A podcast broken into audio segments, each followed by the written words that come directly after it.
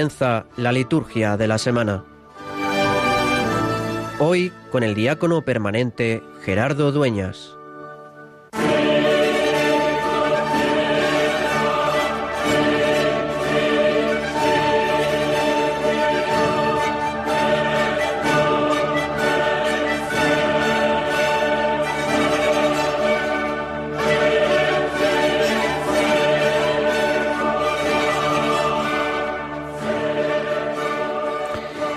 Rogamos, Señor, que el esplendor de tu majestad ilumine nuestros corazones, para que podamos atravesar las tinieblas de este mundo y lleguemos a la patria de la claridad eterna.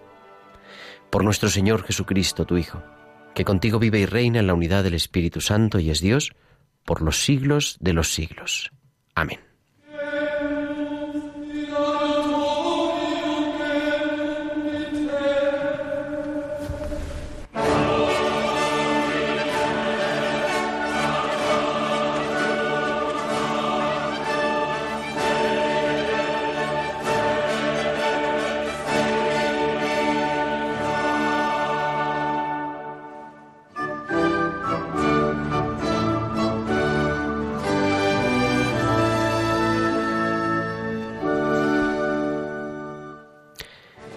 Hemos visto salir su estrella y venimos a adorarlo.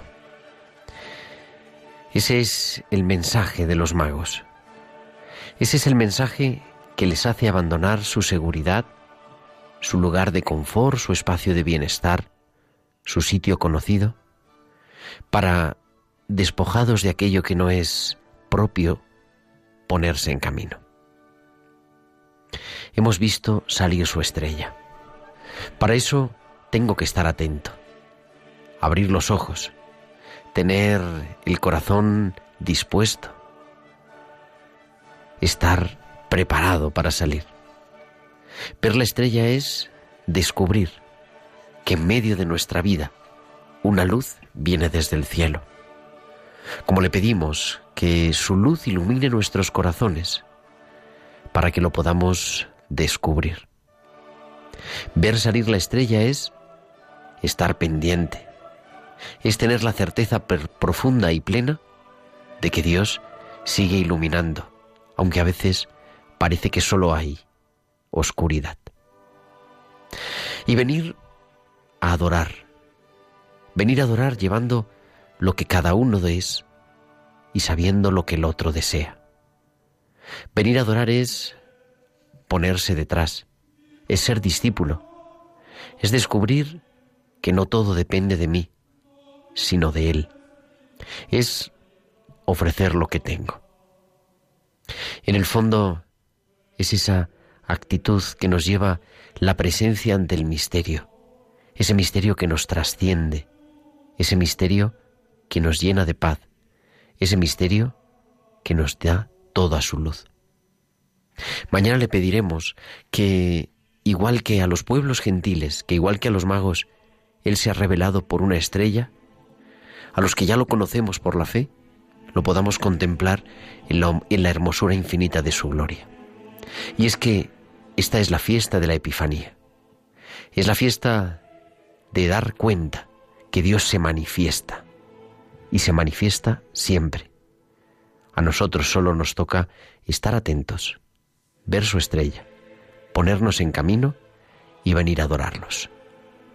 Noche de reyes, noche de magos, noche de descubrir en la oscuridad esa estrella que nos guía.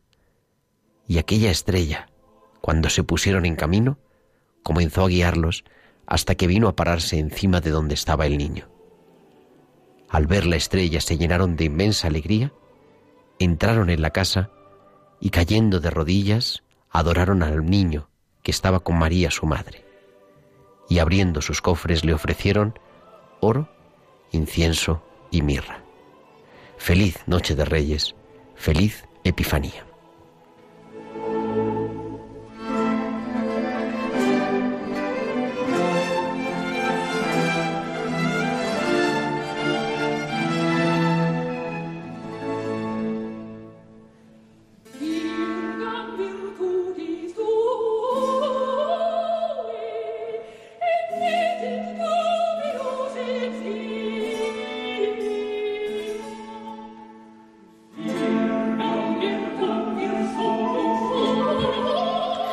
Muy buenas noches, señoras y señores oyentes de Radio María. Comenzamos en directo desde los estudios centrales de Radio María en Madrid, una nueva edición del programa La Liturgia de la Semana. Son las nueve y cinco, las ocho y cinco en Canarias y tenemos todo preparado para, como siempre, acercarles durante esta hora de radio, en esta noche de Reyes, en esta noche mágica en esta noche de la Epifanía. Y aquí en el estudio, haciendo que todo esto suene bien, está al otro lado del cristal nuestro compañero técnico Javier Pérez. Muy buenas noches, Javi. Buenas noches, Gerardo. Y a todos ustedes, pues siempre les damos la bienvenida y les pedimos que nos sigan acompañando para profundizar en eso que llamamos la espiritualidad de la Iglesia, que es la liturgia, una liturgia de esta semana que culmina el tiempo de Navidad con la fiesta de la Epifanía que vamos a celebrar mañana. Hemos empezado ya a celebrar en estas primeras vísperas del 5 de enero. En el programa de hoy, por tanto, pues nos detendremos en eso, haremos un recorrido a lo que es el, la fiesta de la Epifanía, lo que es toda el tiempo de la manifestación, el ciclo de la manifestación, que nos lleva desde el 25 de diciembre, el día que celebramos el nacimiento del Señor, la natividad del Señor, hasta el domingo después de la Epifanía, que este año se prolongará hasta el 13 de enero, en el que celebraremos la fiesta del bautismo del Señor. Vamos a profundizar, por tanto, en qué significa esta fiesta de la Epifanía, esta fiesta que es solemnísima. También haremos un recorrido breve por el calendario litúrgico de esta semana. Tenemos algunos santos como San Raimundo de Peñafort, San Eulogio de Córdoba. Son dos memorias eh, libres, pero bonitas también para celebrar este tiempo de Navidad. Y nos meteremos en esa fiesta que es el bautismo del Señor que celebraremos el próximo domingo como el inicio del tiempo ordinario. Queremos que nos escuchen, como siempre, pero también que comuniquen con nosotros con sus comentarios en nuestro correo electrónico, la liturgia de la semana 1, arroba radiomaria.es, la liturgia de la semana 1 con número, arroba radiomaria.es, y en las redes sociales, en Facebook somos Radio María España y en Twitter, arroba Radio María Spain. Y pueden publicar sus comentarios en Twitter con el hashtag almohadilla liturgia semana. Pues tenemos casi todo preparado y comenzamos, nos ponemos en camino en esta fiesta de la Epifanía.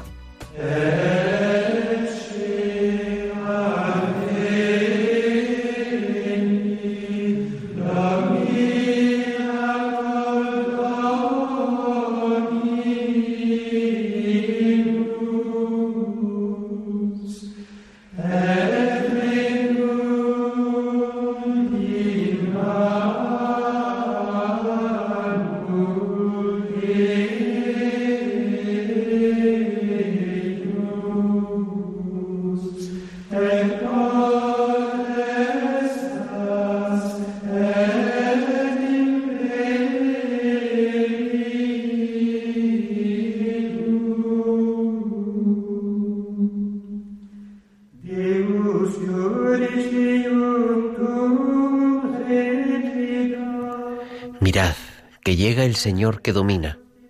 En su mano está el reino y el poder y la fuerza. Esto es lo que estamos oyendo en este introito, en esta antífona de entrada de la misa solemnísima de la Epifanía cantada. Vamos a tener todo este programa, la música cantada por los monjes benedictinos de la abadía de Solesmes en Francia, un lugar de referencia para la liturgia.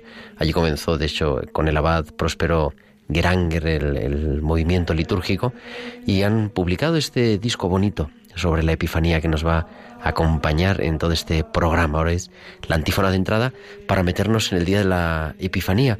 Y para ayudarnos a ello está al otro lado del teléfono en directo, cuando son las nueve y nueve, las ocho y nueve en Canarias, desde Águilas, en Murcia, la diócesis de Cartagena, el párroco de Nuestra Señora del Carmen, Antonio Salvador. Muy buenas noches. Hola Gerardo, buenas noches. Feliz año, felices Reyes, feliz Navidad. Igualmente, feliz año, feliz Navidad, felices Reyes. Hace hoy me parece que me escribía un mensaje, lo podemos así confesar a nuestros oyentes, diciendo, por fin ha llegado la felicitación de Navidad. Dice, pero bueno, todavía estamos en tiempo de Navidad. Qué alegría tener noticias tuyas y sobre todo pues eh, poder ayudarte y echarte una mano en este hermoso programa. Decía, estamos en tiempo de Navidad, no solo que estamos en tiempo de Navidad, sino que la Epifanía es una de las grandes fiestas de la Navidad.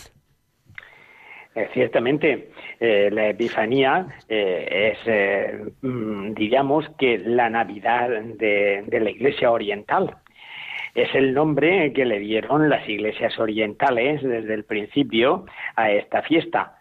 La Navidad es más bien tiene un origen latino, es decir, que alude al nacimiento. La palabra se hizo carne y acampó entre nosotros. Es lo que escuchábamos en la misa del día de, la fiesta del nacimiento, el día 25.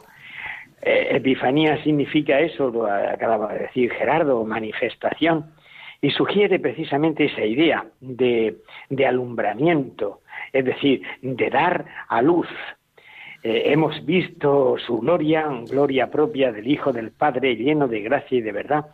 Por consiguiente, precisamente, la, la metáfora bíblica, el signo bíblico de esta fiesta es la luz. Es una estrella, una estrella ¿eh? guió eh, a los magos y les guió hasta Jerusalén. La gloria del Señor que amanece sobre Jerusalén, la revelación del misterio escondido, es esa estrella que los magos siguieron, eh, que vieron eh, eh, allá lejanamente en Oriente y, vienen siguiendo esa estrella que le conduce hasta el corazón, hasta Jerusalén. Es decir, que esta fiesta es, digamos, la Navidad, es, como la, Navidad en el sentido más universal es decir, que la Navidad eh, hemos celebrado el 25, pero ha habido una manifestación, una revelación, alguien eh, muy próximo eh, en Belén, a los pastores, es decir, pero Jesús nace en Belén para todos los hombres para los de cerca, para los de lejos, para los judíos, para los gentiles, para los pastores, para los magos que vienen de Oriente. Es decir, que esta fiesta abre, abre las fronteras, es una fiesta eh, de, una gran apertura. Es decir, Jesús no solamente vino o se manifestó a su pueblo, al pueblo judío, a los pastores de Belén. Eh, Jesús eh, ha venido para ser luz para todos los pueblos, para alumbrar a todos los pueblos. Eso es lo que celebramos en este Día de Reyes, eh, que así lo conocemos en España, el Día de los Reyes Magos. Pero es la fiesta de la manifestación, de ese eh, abrir las puertas, eh, abrir las fronteras. el Señor viene precisamente para ser una luz una luz para todos los hombres de buena voluntad, para los que le buscan, para aquellos que desean eh, encontrarse con ese Dios escondido, con ese misterio que se revela en estos días. Este misterio que se, ha revelado, se ha hecho carne y que hemos contemplado su gloria, la hemos visto en Navidad. Ahora la contemplamos precisamente de nuevo y admirados los magos contemplan también esta gloria del Hijo de Dios. A ese es al que venían buscando y Él es el que se les revela. Pues, eh, pues esto es lo que vamos a celebrar en esta hermosa fiesta y a eso es lo que nos invita la Iglesia, la liturgia de este día, una liturgia solemne, alegre, hermosa, pues a, ponernos también como los magos a los pies de Jesús, a los pies de Jesús para, para darle nuestros dones, nuestros dones. Eh, ellos le ofrecieron oro, incienso y mirra. ¿Qué le puedes ofrecer tú? Pues piensa que le podrías ofrecer. Si Dios lo tiene todo, pues aquello que nos dice el villancico, pues ofrezcámosle lo mejor de nosotros mismos, nuestro cariño, nuestro amor, nuestra fidelidad. Eso, eso es lo que en esta fiesta le podemos ofrecer, el gran regalo, es decir, nuestra amistad a Cristo. Pues ahí, vivamos esta fiesta con alegría, con los niños, con los, con los mayores, con todo, eh, porque Cristo ha venido para todos, para revelarnos esa luz, eh, para iluminar esas tinieblas en las que muchas veces vivimos o en esta sociedad se debate pues desearos a todos una feliz fiesta de la Epifanía, una, una hermosa fiesta de Reyes para todos en la que disfrutemos de este gran amor, de esta cercanía, de esta revelación, de esta manifestación de Cristo a todos los hombres sin distinción de raza, color, religión, cultura. Para eso ha venido Cristo, para iluminar a todos los pueblos. Pues muchas gracias. Ha sido bueno, Antonio. ¿Tú crees? Pues lo he intentado durante eh, todo este año, Gerardo. Eh, y tengo esperanza de que los reyes, eh, pues eh, en ese sacrificio, pues se, porten bien. Bueno, bueno, bueno, pues vamos a ver, seguro que sí, seguro que sí. Pero por lo menos el regalo de la oración de nuestros oyentes, puedes contar con él. Pues muchísimas gracias, Gerardo. Feliz Día de Reyes para todos. Feliz noche, Antonio. Antonio Salvador, párroco de Nuestra Señora del Carmen en Águilas, la diócesis de Cartagena. La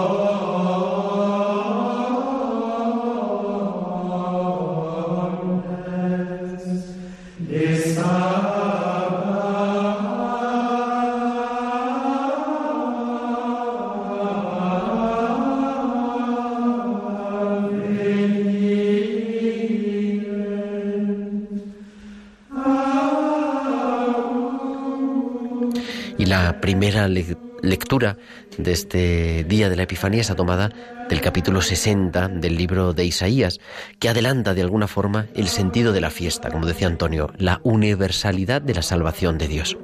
Isaías se vale de la imagen de Jerusalén como ese signo de la presencia de Dios para afirmar que todos los pueblos buscarán a ese Dios. Pero no se hace por la apologética barata de que el Dios nacional de Israel sea el único y el verdadero. El Dios del profeta no es un Dios que caiga en un extremismo religioso, como muchas veces se ha usado, sino que se vale de Jerusalén porque no puede dejar de ser un creyente en su mundo y en su cultura. Pero la intención del profeta se perfila en el sentido universal. Comparada con las grandes ciudades de la cultura y la religión que la han rodeado, Jerusalén en muchas ocasiones en su historia ha sido humillada, postrada, asediada. Ahora, teniendo a su Dios allí presente en su morada, cosa que el profeta entiende al pie de la letra, es testigo de cómo vienen todos los pueblos, todas las religiones, todas las culturas, para ver la luz de Dios trayendo sus dones. Dios escoge a Jerusalén para decir quién es Él y qué quiere de la humanidad entera. Y respondemos con este gradual, este salmo gradual que estamos escuchando. Todos los pueblos se postrarán ante ti, Señor.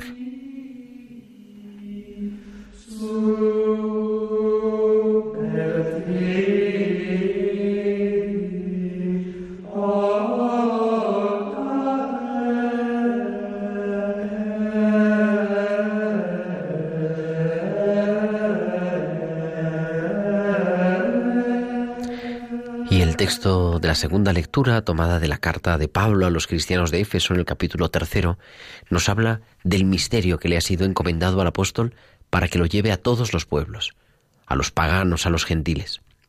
Es un texto profundamente paulino en el que su propia confesión retrata la misión de Pablo. Se habla del don de la gracia, de una revelación que ha recibido el apóstol. Se refiere a ese camino de Damasco como el punto inicial ¿no? de la iniciativa divina, donde Dios llama a Pablo a ser apóstol de los gentiles, y para ello le entrega el Evangelio de la Salvación. Lo que en nuestro texto de hoy se llama misterio viene a ser eso. Es la buena noticia de que Dios ha decidido salvar a todos los hombres, de cualquier raza, de cualquier cultura, de cualquier lengua, de cualquier sexo. Es eso lo que el autor de los Efesios llama misterio y lo que Pablo muchas veces llama a su Evangelio. Vemos un, un especial interés en describir esa originalidad de su misión. Las auténticas palabras de Pablo nos revelan por activa y por pasiva que esa ha sido su vocación, el dar a conocer a Cristo, porque su vida es haberlo conocido. Y el aleluya nos prepara para la proclamación del Evangelio, que es siempre el culmen de la palabra de Dios. Un aleluya vamos a escuchar, como decíamos, de estos monjes benedictinos de, Solesmes, en el que nos van a rezar en latín ese versículo del aleluya. Hemos visto salir su estrella y venimos a adorar al Señor. Aleluya.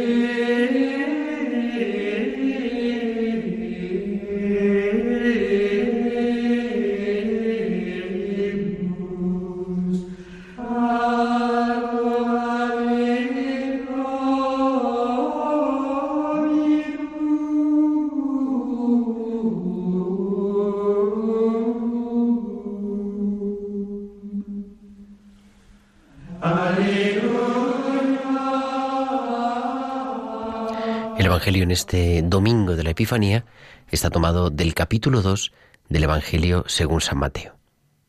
Habiendo nacido Jesús en Belén de Judea, en tiempos del rey Herodes, unos magos de Oriente se presentaron en Jerusalén preguntando, ¿Dónde está el rey de los judíos que ha nacido? Porque hemos visto salir su estrella y venimos a adorarlo. Al enterarse el rey Herodes se sobresaltó, y toda Jerusalén con él. Convocó a los sumos sacerdotes y a los escribas del país, y les preguntó dónde tenía que nacer el Mesías. Ellos le contestaron, en Belén de Judea, porque así lo ha escrito el profeta. Y tú, Belén, tierra de Judá, no eres ni mucho menos la última de las poblaciones de Judá, pues de ti saldrá un jefe que pastoreará a mi pueblo Israel. Entonces Herodes llamó en secreto a los magos para que le precisaran el tiempo en que había aparecido la estrella, y los mandó a Belén diciéndoles, Id y averiguad cuidadosamente qué hay del niño, y cuando lo encontréis, avisadme para ir yo también a adorarlo. Ellos, después de oír al rey, se pusieron en camino, y de pronto la estrella que habían visto salir comenzó a guiarlos hasta que vino a pararse encima de donde estaba el niño. Al ver la estrella, se llenaron de inmensa alegría. Entraron en la casa, vieron al niño con María su madre, y cayendo de rodillas lo adoraron. Después, abriendo sus cofres, le ofrecieron regalos, oro, incienso y mirra. Y habiendo recibido en sueños un oráculo para que no volvieran a Herodes, se retiraron a su tierra por otro camino. Y para ayudarnos a profundizar en el sentido de este Evangelio, de esta solemnidad de la Epifanía del Señor, tenemos al otro lado del teléfono a Carlos Bastida, que es capellán del Hospital de Canto Blanco en Madrid. Muy buenas noches, Carlos. Hola, muy buenas noches, Gerardo. Feliz Noche de Reyes. Feliz Epifanía. Feliz Epifanía. Este Evangelio, como decíamos, que nos habla de esa estrella que siguieron los magos de Oriente que es el centro, el signo de esta fiesta de la Epifanía. En efecto. Pues la adoración fue la que llevaron a cabo los magos de Oriente, que preguntaban al rey Herodes, ¿dónde está el rey de los judíos que ha nacido? Porque hemos visto su estrella y venimos a adorarlo. Como bien sabemos, la adoración consiste en reverenciar con sumo honor o respeto a un ser considerándolo como divino. El diccionario de la lengua española de la Real Academia Española cita en primer lugar la adoración que hicieron los Reyes Magos al Niño Jesús en el portal de Belén. Ahora bien, la Epifanía tiene el sentido de aparición, de manifestación. El sentido de la Epifanía del Señor no es una aparición ni una manifestación cualquiera, sino que reviste el significado de algo que trasciende los límites del pueblo de Israel, indicando que el nacimiento del Hijo de Dios no es un hecho que interese solamente al pueblo de Israel, sino que su manifestación tiene que ver con todo el mundo, significado precisamente en los magos de Oriente. La aparición del Hijo de Dios, su epifanía, es un hecho que interesa a toda la humanidad. La dimensión universal de la obra que Jesús de Nazaret realizará a lo largo de su vida, incluyendo su muerte y su resurrección, es, lo que hemos de tomar en consideración. Jesucristo no ha nacido para sí mismo, ni siquiera para un pueblo determinado, sino que su obra salvadora tiene como destinataria a la humanidad entera e incluso al universo. Esta perspectiva es la que aparece claramente en la liturgia de la solemnidad de la Epifanía del Señor. El profeta Isaías expresaba ya en el siglo VI antes de Cristo con alegría el cambio que llega al pueblo de Israel, donde se manifestará la gloria del Señor, de modo que los pueblos de la tierra caminarán al resplandor de la aurora. El horizonte se ensancha para abarcar a Madián, Efá y Saba, es decir, los pueblos importantes conocidos en Israel.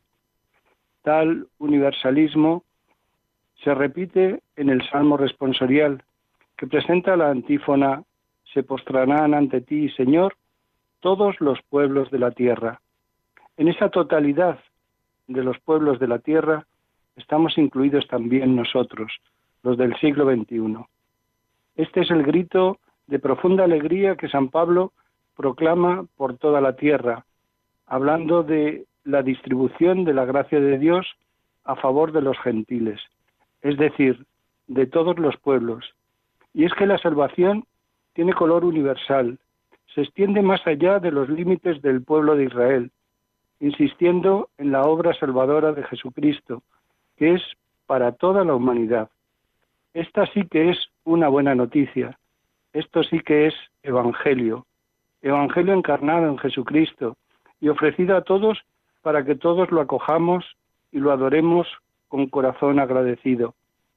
La contemplación de la solemnidad de la Epifanía debiera tocarnos muy profundamente en el corazón y la mente, más allá del aspecto folclórico, externo y pasajero, para dejarnos la convicción de que tal celebración va mucho más allá de lo puramente anecdótico, buscando calar en cada uno de nosotros de tal manera que suscite una respuesta consecuente, una respuesta del tipo de los magos de Oriente, que se pusieron en camino, es decir, salieron de sus casas, de su seguridad, de su ambiente, para ir en busca de lo indicado por la estrella.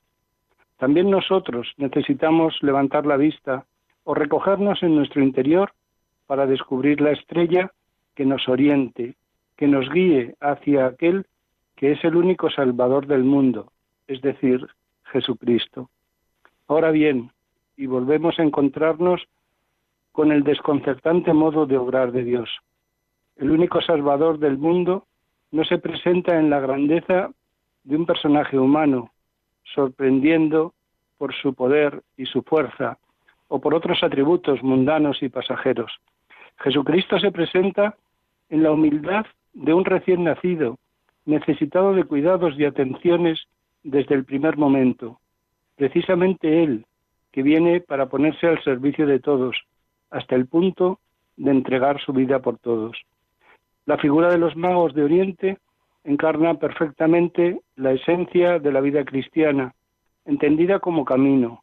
Los magos se presentaron a Herodes diciéndole que venían para adorar al rey de los judíos.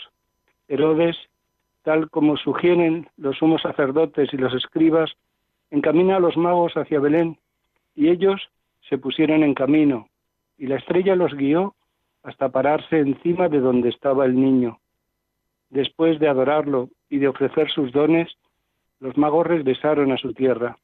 Algo así tiene que ser nuestra vida cristiana, y de manera especial sabiendo que Jesucristo se ha presentado como el camino y la verdad y la vida. La alegría de los magos ha de ser también la nuestra ante el hecho inaudito de encontrarnos con el Hijo de Dios, el Salvador del mundo, presentado por los brazos de María, que nos ofrece a su Hijo, el Hijo de Dios. Que todos los días de nuestra vida recibamos este regalo, el mejor regalo, Jesucristo, nuestro Dios y Señor. Que así sea. Pues que así sea, Carlos Bastida. Muchísimas gracias, como siempre, y feliz Noche de Reyes. Igualmente, muchas gracias a ti, Gerardo. Gracias.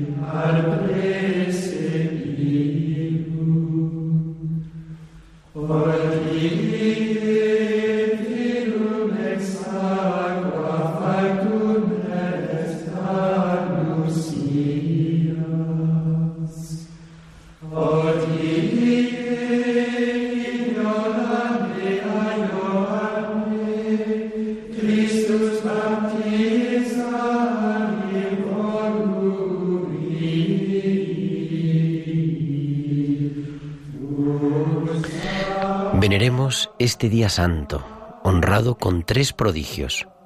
Hoy la estrella condujo a los magos al pesebre. Hoy el agua se convirtió en vino en las bodas de Caná. Hoy Cristo fue bautizado por Juan en el Jordán para salvarnos. Rafael Casas, buenas noches. Buenas noches. Y muchas gracias, Rafael Casas es su delegado de liturgia en la Archidiócesis de Santiago de Compostela, nos atiende en directo desde La Coruña y le introducíamos con esta antífona del Magnificat que nos da un sentido muy profundo de esta fiesta de la Epifanía, ¿no? No solamente quedarnos con los magos, sino, dice la liturgia también en el Benedictus, eh, esos tres acontecimientos que ha celebrado la Iglesia desde siempre, la adoración de los magos, el bautismo de Cristo en el Jordán y las bodas de Caná. Ahí reunidos, sí señor. Ahí tenemos en esa antífona reunidas las tres. Un día en la fiesta de la Epifanía que decía, eh, llamamos, de hecho, es el ciclo de la Epifanía. Todo este tiempo de Navidad, Adviento y Navidad es el ciclo de la, de la Epifanía, el ciclo de la manifestación. Y es la iglesia, es la fiesta eh, hermana, podríamos decir, del día de la Natividad, ¿no? Es como la misma cara de la otra cara de la misma moneda. Efectivamente, vivimos en ese, esa manifestación de Dios a través de distintas fiestas, distintos momentos, y, todos forman realmente una unidad, porque Él se manifiesta como nuestro Salvador, y especialmente lo vivimos pues en estos días, claro. De alguna forma, no sé, parece que ahora viniendo hacia la radio, ¿no? Esta noche de Reyes está en todas las televisiones, las cabalgatas, la ilusión, y, y es bonito también, pero la fiesta de la Epifanía es una fiesta para los niños, pero el misterio que celebramos no es de niños, sino que en el fondo nos estamos jugando un poco, no sé, nuestra fe, ¿no? Es decir, no basta con que Dios haya nacido, sino que es que se ha manifestado y se ha manifestado a todos. Y eso cambia nuestra manera de existir, nuestra manera de relacionarnos con Él y también nuestra manera de relacionarnos entre nosotros. Yo no sé si nosotros caemos en la cuenta, sí, el, común de los mortales, nuestros oyentes, ¿no? De esa importancia de la fiesta de la Epifanía, o a lo mejor pasa un poco desapercibida con el tema de los regalos, ¿no? Pero, pero es una fiesta central para nuestra fe y también en la liturgia. También en la liturgia, efectivamente, es eh, una de las que marcan, pues, de una manera muy clara, muy fuerte, el, el color litúrgico de la Navidad. Es decir, hay costumbres muy populares y familiares entre nosotros, que van recorriendo desde la Navidad a la Epifanía. El Belén, el colocar el árbol de Navidad, los villancicos, las cabalgatas, los regalos, pero en realidad no tienen por qué banalizar esta fiesta, sino precisamente hacerla más humana, hacerla más alegre, porque es una fiesta, por lo tanto tiene que ser alegre, y esa alegría no, no desmejora el, el equilibrio de la fe que celebramos, sino que la aumenta todavía.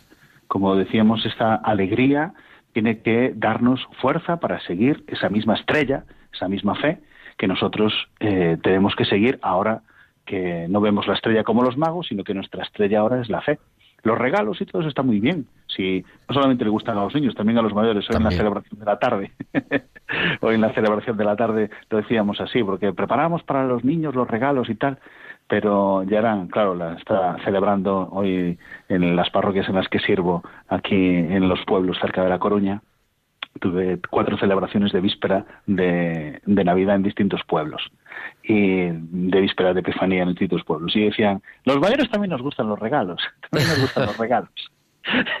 y decía, ay, es verdad, no solamente para los niños, muy bien. ¿Y qué quiere decir esos regalos? Pues es que ellos le trajeron regalos al Salvador. Y los niños decían, y en el cumple de Cristo los regalos son para nosotros. Digo yo, pues fijaros, fijaos cómo son las cosas. Es decimos así, para que los niños lo entiendan, ¿verdad? El cumpleaños de Cristo y los regalos los reparte entre nosotros. No se los queda Él, los quiere compartir con nosotros. Esos regalos son para todos nosotros y nos da alegría celebrar, como dicen los niños, el cumple de Cristo. Pero ese cumple de Jesús es realmente el germen de nuestra salvación. Es el color de verdad litúrgico de la Navidad, es la alegría. Y además lo viene a decir las, los textos eucológicos de la Epifanía. Yo les invito a nuestros oyentes a no solamente a escucharlos y a rezarlos en la celebración de la Eucaristía y en la celebración de la liturgia de las horas, sino a poderlos meditar también, si es posible, en casa, ¿no? Porque ahora cuando estabas diciendo de los regalos, tenemos el misal, aquí tengo el misal delante, la oración de la misa del día de mañana, la oración sobre las ofrendas, ¿no? Dice, mira propicio, Señor, los dones de tu iglesia, que no son oro, incienso y mirra, sino Jesucristo, que en estas ofrendas se manifiesta, se inmola y se da en alimento no solo que nosotros... Regalos, regalos. Él se nos regala. Sí, sí, Él mismo. Él mismo es el mejor regalo.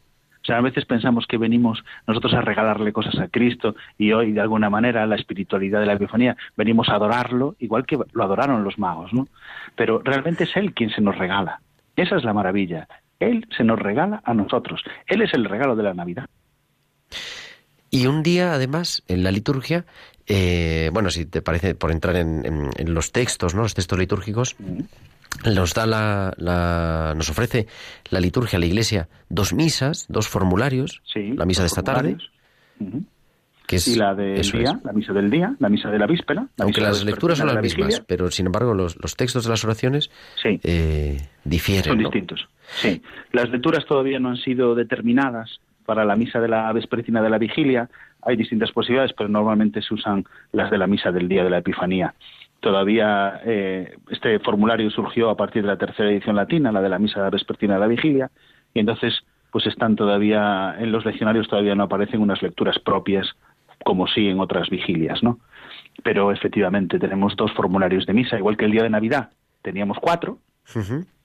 Teníamos cuatro formularios de misa, la misa vespertina de la vigilia, la misa de medianoche, la misa de la aurora y la misa del día. Eh, el día de la Epifanía tenemos una misa, unos formularios de misa para la vespertina y otra para la misa del día. Y prefacio propio, que también, indica eh, pues eso, la importancia de la fiesta. Y no solo eso, sino eh, textos dentro de las plegarias eucarísticas propios para este día. Que al final es una frase, pero que dices, es, nos da la importancia, porque son poquísimas las fiestas que, se cambia la plegaria. Muy poquitas, muy poquitas a lo largo del año, eh, depende en qué parte, en este caso pues tienen embolismos propios, si se usa la plegaria eucarística segunda, la tercera, bueno, hay un comunicantes propios también en el canon romano, o sea, hay algunas, algunos párrafos propios para estos días solemnes, y uno de ellos es la Epifanía, efectivamente. Dice, por ejemplo, leo el, recuerdo, el recuerdo propio de la plegaria tercera. Atiende los deseos y súplicas de esta familia que has congregado en tu presencia en el día santo en que tu, en que tu único Hijo, eterno como tú en la gloria, se manifestó en la verdad de nuestra carne, hecho hombre como nosotros. Es el centro de la, totalmente, Sí. Sí, sí, es, y está colocado además, como decimos, en una en la parte de la misa que prácticamente no se varía a lo largo de todo el año, salvo en esas cuatro o cinco ocasiones en las que se resalta ese misterio central y una de ellas es la fiesta de la Epifanía. Y nos ofrece también la liturgia una bendición solemne propia para este Efectivamente, sí, tenemos la, una de las primeras también que aparecen, tenemos una para Adviento, tenemos después la de Navidad, tenemos la de primer día del año y ahora tenemos una propia también para Epifanía. Vamos recorriendo así distintas bendiciones solemnes que aparecen hoy. Hemos ya hecho esa bendición en las celebraciones de la tarde, una bendición propia donde pues se nos cita también la luz, los magos y cómo eh, mm, tenemos que vivir esa centralidad de la Navidad en nuestras vidas todos los días. Además, como, es, como esta fiesta bonita, el simbolismo, ¿verdad? De la estrella, la luz, como el, el simbolismo con la oscuridad, con la tiniebla, ¿no? Como ese... Vivimos en las tinieblas, pero tú nos has llamado a tu luz admirable. Es realmente ese mismo sentido de la Navidad. Él es la luz del mundo, el sol y la luz, que es Cristo, está constantemente presente en nuestra liturgia en muchos momentos y nace de este momento, de, este, de estos días de Navidad, de este sol que nace y empieza a ganarle a la noche. Y hoy, en, bueno, mañana, ¿no? esta tarde ya, después del Evangelio, hay un anuncio, el anuncio de las fiestas. Vamos a escuchar este, esta introducción que hacen los monjes de la abadía de Solesmes.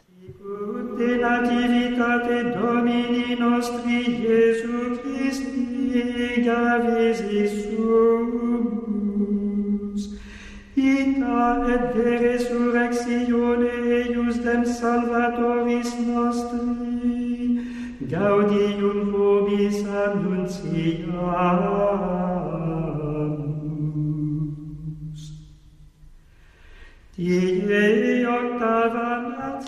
Queridos hermanos, la gloria del Señor se ha manifestado y se continuará manifestando entre nosotros hasta el día de su retorno glorioso. En la sucesión de las diversas fiestas y solemnidades del tiempo, recordamos y vivimos los misterios de la salvación. ¿Qué es este anuncio de las celebraciones, Rafa? Pues tenemos, igual que eh, leíamos el día de Navidad, el, el, anuncio de las fiestas del nacimiento de Cristo desde todas las generaciones de generaciones, ahora en Epifanía lo que nos van a proclamar es las fiestas y solemnidades de todo el año litúrgico, porque todas ellas miran a la noche santa de Pascua. Y entonces se va a hacer un anuncio de las fiestas movibles. Como sabemos, hay a estas fiestas, estas solemnidades que cambian de fecha dependiendo de la luna nueva de primavera. Pues unos años celebramos la Semana Santa en principios de abril, otros años este año, pues se anuncia que se celebrará el 21 de abril. ¿eh? Y cada domingo, la Pascua semanal, la iglesia se reúne, y después el miércoles de ceniza, que será tal día, la ascensión otro día, el Pentecostés, el Adviento, se resumen, se hace un anuncio de todas las fiestas movibles del año en curso, del año 2019 en este caso, para que desde ya el comienzo del año todos miremos a la Pascua. Nos hace mirar en todas las fiestas la Pascua como verdadera manifestación. Y se hace en la Epifanía, mirando la Pascua, para orientar todas las fiestas hacia la mayor de las unidades cristianas, que es la Pascua. Y se hace ya desde ahora, desde la Epifanía. Es bonito también ese, como ese, bueno, pues estas pequeñas eh, cambios o no sé, pequeños detalles, ¿no? Que tiene la liturgia, la liturgia romana, que es tan sencilla, tan, tan austera muchas veces, ¿no? Pero que en estas pequeñas cosas nos va también educando el corazón y, haciéndonos crecer la espiritualidad. Como hemos dicho, ¿no? Yo creo que nosotros somos convencidos, ¿no? La espiritualidad litúrgica es la espiritualidad propia de la Iglesia. Luego, pues bueno, todas las devociones particulares, todas las espiritualidades propias de las diferentes familias religiosas están bien y, forman también la Iglesia. Efectivamente, son muy buenas y a, todos les viene muy bien pues hacer el Vía Crucis o rezar el Rosario, tener la espiritualidad franciscana, lo que cada uno, pero hay una que es lo que nos une, lo que, lo que nos crea como un unión entre todos los cristianos, y esa es la liturgia, que está otro nivel por encima. Es decir, es todo lo que realmente el Señor nos ha ido educando, cómo quiere que nosotros tengamos nuestra relación con Él. Y esa educación de nuestra espiritual se hace en la liturgia. Y si seguimos avanzando, el día 7 de enero pues son las rebajas y ya se acaba todo, ¿o cómo está la cosa? Muchos lo dicen, ¿verdad? Nosotros dejamos el Belén puesto sobre todo en el cole, yo trabajo en un colegio Cesano, y aquí en el colegio dicen, pero no quitaste el Belén, tenías que haber aprovechado para quitar el Belén. Y yo, esta semana todavía es Navidad. Y dice, ¿cómo que es Navidad? Sí, estamos en el colegio. Y dice, todavía es Navidad. Todavía es Navidad. Este año creo que ese es el 13, creo que es el domingo. El 13 es el domingo que viene. El 13 es el domingo. Exactamente. Entonces, hasta, hasta este domingo es Navidad y las flores que hacen los niños para la capilla, que las hacen en papel y los recortan en clase, y tenemos flores así hechas por los niños del colegio, pues mm, también todavía son blancas, porque todavía estamos en Navidad y no todavía no recortan las verdes para ponerlas en el tiempo ordinario, porque todavía no, no, no, todavía no, ya hemos empezado el cole, pero mirad qué suerte tenemos que celebramos la Navidad, porque si no, en el colegio, por ejemplo, no podríamos celebrar la Navidad, porque nos vamos de vacaciones cuando todavía es Adviento. Claro, y volvemos, efectivamente. Claro, nunca nos coge la Navidad en el colegio y siempre hacemos la fiesta de Navidad cuando todavía es Adviento y estas cosas, ¿no? anticipándolo un poco. Pero fijaros que en enero tenemos todavía tiempo de Navidad. Cuando volvemos al colegio, esta primera semana normalmente siempre es Navidad. Y por eso, hasta el domingo día 13, este año, va a ser Navidad todavía. Tenemos estas ferias, ¿no? De tiempo de Navidad, ferias ya... Mm, hay como, como tres niveles dentro, para que lo entendamos bien. A ver, hay como tres niveles dentro de la Navidad. El primer nivel son las solemnidades son la Natividad del Señor el día 25 y la que celebramos hoy, la Epifanía. Luego está la octava de Navidad, ¿no? La octava de Navidad son todos esos días donde en la misa diaria, estas festividades, San Esteban, eh, San Juan, los Santos Inocentes, la fiesta de la Sagrada Familia, todos estos días de la octava de Navidad rezamos el Gloria todos los días, aunque sea un día de diario en la misa, etcétera, se, se, se prolonga, ¿no? En la Navidad. Y luego están las ferias de Navidad, todos estos días que también celebramos Navidad sigue siendo tiempo de Navidad, hasta el día 13 seguimos como saboreando, ¿no? Yo creo que en este mundo que va todo, o sea, el Adviento, la Navidad empieza el 20 de noviembre. Sí, claro. Pero bueno, hay tiendas en las que ya, yo he visto hoy, eh, ayer, hoy no, no miento, ayer habían quitado ya la decoración de Navidad. Y sí, claro. Todavía estamos a mitad de... que nos, nos comen el tiempo, ¿no? Nos comen el tiempo. No hay que saber disfrutarlo realmente. Yo me parece muy bien que pongan luces, tal, pero yo siempre les digo, ponen las luces porque es la preparación para la Navidad, es el Adviento. Entonces, nos vamos a preparar, pero claro, nos ganan por goleada los centros comerciales y estas cosas, ¿no? Que nos parece que nos están moviendo el espíritu a su ritmo y no al ritmo que es el nuestro. Y esta semana, pues eso, esta bonita semana que además culmina con la fiesta del bautismo, ¿no? que está intensamente unida, como decíamos al principio de la entrevista, vamos, de, este compartir que estamos esta tertulia, eh, unida con la fiesta de Navidad.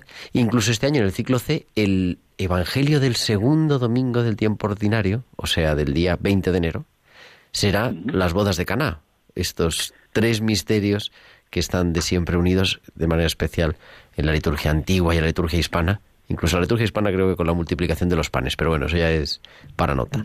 Pero nos lo va a ir haciendo, nos lo va a ir eh, la liturgia actual, la liturgia romana, haciendo en estos tres domingos. Ahora celebramos la adoración de los magos, la semana que viene la fiesta del bautismo de Cristo en el Jordán y la siguiente, en dos domingos, la fiesta del Señor que transformó el agua en vino en las bodas de Cana. Efectivamente, tenemos el segundo domingo del tiempo ordinario, leemos el capítulo segundo de Juan leemos eh, las bodas de Cana, ese, ese hecho también milagroso de, de Cristo eh, invitado a aquella boda. Así que tenemos bautizo, tenemos boda, tenemos todas las celebraciones juntas en el domingo. Así es. Pues, querido Rafael, Rafael Casas, su delegado de em, liturgia de la Archidiócesis de Santiago de Compostela, feliz Navidad, felices Reyes y, bueno, que te traigan muchas cosas los magos de Oriente. Así que a los mayores también nos gustan los regalos. Venga, feliz Navidad para todos. Feliz Navidad.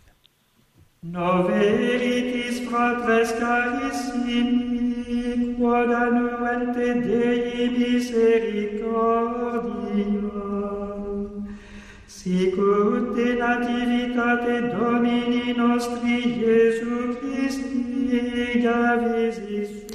y en esta fiesta también de la Epifanía hay una tradición bonita que es la bendición de las casas.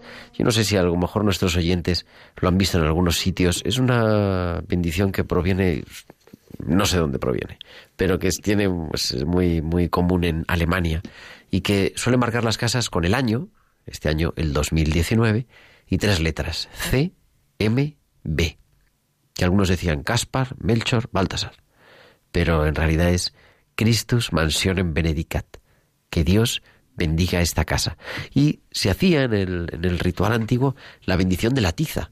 Le bendecía, al acabar la, la, celebración de la Eucaristía, se bendecía la tiza para que cada uno de los asistentes pudiera ponerlo en la puerta de su casa que también nosotros podamos bendecir nuestras casas y que pues nuestros oyentes pidan en sus parroquias a sus párrocos, a los vicarios parroquiales, a los presbíteros y diáconos adscritos a sus parroquias, que vayan a bendecir sus casas, que vayan a, a decir bien, que vayan a llevar esa presencia de Cristo, de ese Cristo que nos bendice y que marca también nuestra vida, la vida de cada uno de nosotros.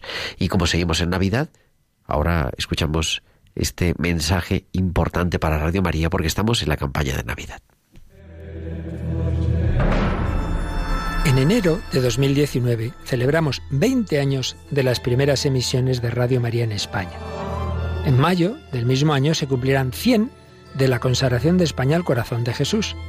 Y todo ello será posible porque hace más de 20 siglos hubo unos ángeles que dieron este mensaje.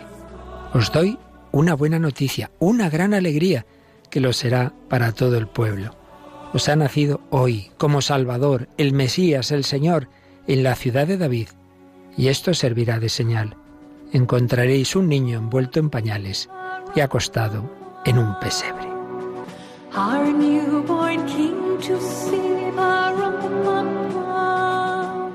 Es también la buena noticia que transmite Radio María.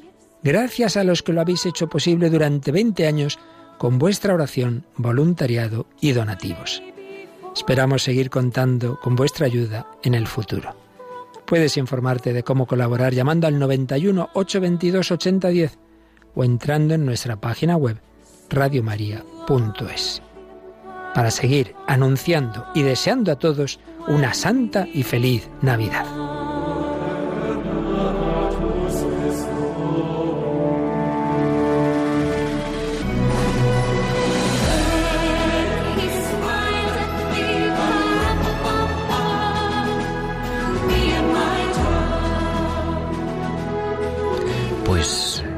Sepamos que podamos seguir ayudando a Radio María en esta campaña de Navidad y siempre 20 años ya de las primeras emisiones de Radio María.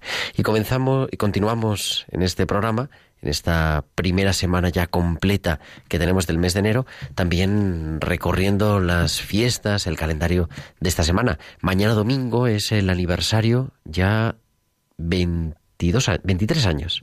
23 años de la ordenación episcopal de Monseñor Francisco Pérez González, el arzobispo de Pamplona y obispo de Tudela. Nos unimos, por tanto, a la iglesia que peregrina en Navarra por la ordenación, el aniversario de la ordenación de su pastor. El próximo lunes celebramos la memoria libre de San Raimundo de Peñafort, que es además el patrón de los canonistas, nacido en el siglo XII cerca de Barcelona, en Peñafort. Enseguida, a los pocos años, demuestra tener una extraordinaria inteligencia y en los 20 años ya es profesor de filosofía en Barcelona. Va a la Universidad de Bolonia, en Italia, donde se doctora en Derecho Civil y en Derecho Canónico y, murió como archidiácono de la Archidiócesis de Barcelona, destacando por su amor a los pobres. El patrono, como decíamos, de los juristas católicos en la memoria libre este próximo lunes, día 7 de enero. Ese día también es el segundo aniversario de la ordenación episcopal de Monseñor Francisco Simón Conesa Ferrer, el obispo de Mallorca. El martes día 8 nos unimos en la oración a la iglesia de Tortosa porque celebra el aniversario, el decimocuarto aniversario de la ordenación episcopal de su obispo, el reverendísimo padre Enrique Benavent, y también a la iglesia de Lugo por el aniversario, el undécimo aniversario de la muerte del que fuera su obispo, el obispo emérito, Monseñor José Higinio Gómez González. El día 9, el miércoles ya, 9 de enero de 2019, una memoria libre también entrañable, propia de la Iglesia en España, aunque decíamos que es memoria libre, pero es una memoria bonita porque es la fiesta de San Eulogio, mártir de Córdoba. Nacido en Córdoba alrededor del año 800, en plena dominación árabe, su familia era cristiana y le había enseñado a, rezar, ¿no? El, el, el, niño, el joven Eulogio, tenía una gran inclinación al estudio y ingresó, por tanto, en la comunidad de la iglesia de San Zoilo, donde conoció al que pues después sería su biógrafo y fiel colaborador, un burgués cristiano llamado Álvaro. Eulogio fue ordenado sacerdote con 25 años, recorrió monasterios de Navarra, de Aragón, descubriendo eh, distintos manuscritos que después devolvía y llevaba a Andalucía, y fue nombrado arzobispo de la eh, ciudad de Toledo. Llegó allí, llegó a la ciudad de Toledo para ser consagrado obispo, pero las autoridades musulmanas no le permitieron entrar en la ciudad y aprovecharon la oportunidad para acusarle de proselitismo y acabó siendo decapitado en el año 859. Esa es la memoria libre de este miércoles 9 de, eh, 9 de enero de 2019, que también además casualmente es el aniversario de la ordenación del actual obispo de Córdoba, Monseñor Demetrio Fernández González, que fue ordenado obispo del año 2005. Y concluimos la semana el próximo día 12 de, de enero, el próximo sábado, uniéndonos a la iglesia de Tarazona por la oración de la muerte del que fuera su obispo, Monseñor Manuel Hurtado García, que falleció en el año 1966. Esta es como culmina, ¿no? Ya culminaremos, como decíamos con Rafael, la próxima semana, el próximo domingo, el tiempo de Navidad con la fiesta del bautismo del Señor.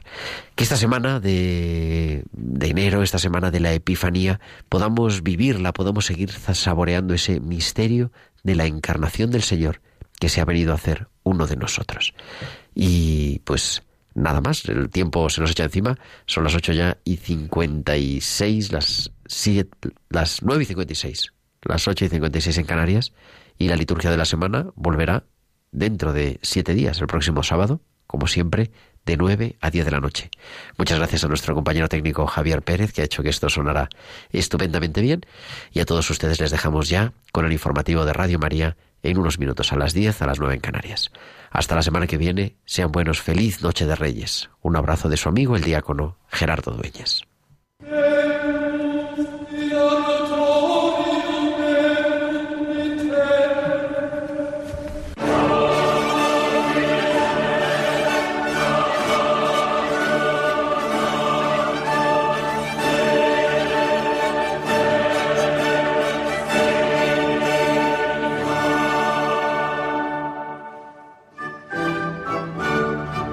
Han escuchado la liturgia de la semana con el diácono permanente Gerardo Dueñas.